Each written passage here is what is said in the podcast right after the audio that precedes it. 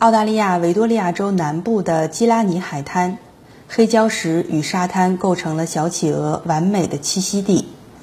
这种世界上最小的企鹅品种，平均身高只有三十三厘米，体重一点五公斤左右。每年南半球进入秋冬季节时，正是小企鹅的繁殖高峰期。但由于体型太小，一旦赶上暴风，小企鹅就很容易被暴风和海浪裹挟着冲上海滩。为了帮助这些小企鹅，基拉尼海滩的附近多了一群捡企鹅的人。特雷西·威尔逊是澳大利亚莫斯伍德野生动物保护组织的创始人。这个公益组织距离小企鹅的栖息地只有十几分钟车程，每年都会收治不少被暴风袭击的小企鹅。让我们一起听特雷西和小企鹅的故事。莫斯伍德野生动物保护组织创始人特雷西·威尔逊说：“我接到维多利亚公园一位女士的电话，她经常去海滩，又发现了一只小企鹅，问是否能送到我这儿来。那只企鹅是在基拉尼海滩上被发现的，它甚至站不起来。”很典型，他来的时候都很虚弱，无法站立。我们给他补水，给他吃药，以防止感染。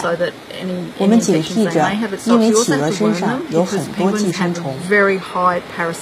这个时期会有很多企鹅被送过来，我们已经收治了三十二只，因为现在是企鹅的繁殖季节。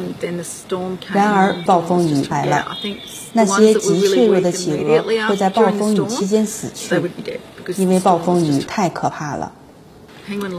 如果一只企鹅躺在沙滩上而不逃避你，那肯定是它遇到麻烦了。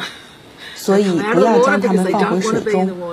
它们之所以从水中出来，是因为它们不想待在水里。我一直很热爱保护环境，我喜欢所有种类的野生动植物。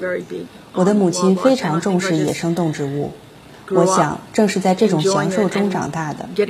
与我所见过的不同物种，从树木、草丛和水中生物中获得了极大的快乐。我是从2007年的弗兰明汉大火开始参与野生动物保护。那次大火对考拉的伤害是灾难性的，所以我开始在一个收容考拉的庇护所帮忙，负责照顾它们，还收容了其他一些动物。之后就再没停止过。我们所有人都需要关注环境，就像海洋中的鱼不属于任何一个人一样。我们都依靠这个星球，依靠这个世界，而且我认为很多人忘记了环境所给予我们的一切。所以，如果我们不保护它，我们生活中的一切将会变成泡沫。新华社记者张悦，报道员胡京晨、刘诗月，悉尼报道。